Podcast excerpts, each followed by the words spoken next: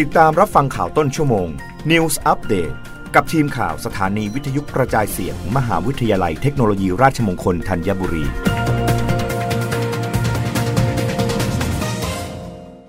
รับฟังข่าวต้นชั่วโมงโดยทีมข่าววิทยุราชมงคลธัญบุรีค่ะกรมพัฒนาฝีมือแรงงานชวนแรงงานกว่า 112 สาขา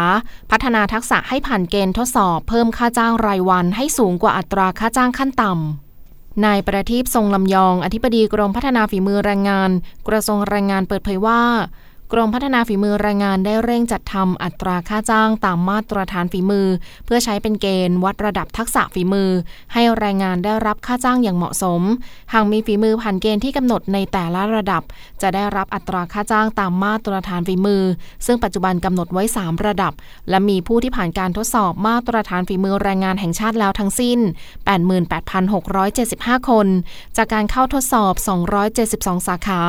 ซึ่งได้ประกาศกำหนดอัตราค่าจ้างตามมาตรฐานฝีมือ ในราชกิจจานุเบกษา และมีผลบังคับใช้แล้วทั้งสิ้น 112 สาขาอาชีพ โดยในแต่ละสาขาที่ประกาศใช้แล้ว มีอัตราค่าจ้างตามมาตรฐานฝีมือรายวันต่ำสุด อยู่ที่อัตราวันละ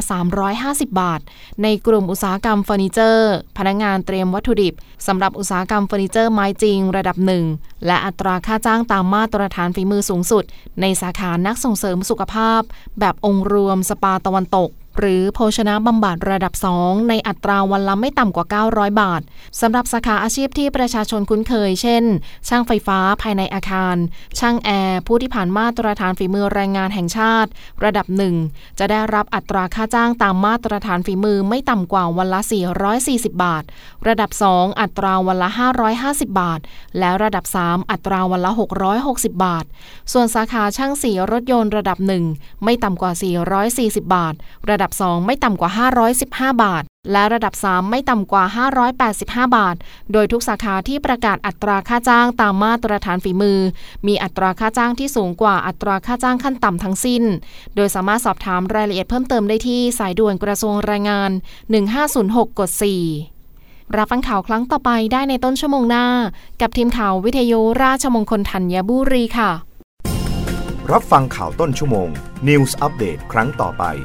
กับทีมข่าวสถานีวิทยุกระจายเสียง มหาวิทยาลัยเทคโนโลยีราชมงคลธัญบุรี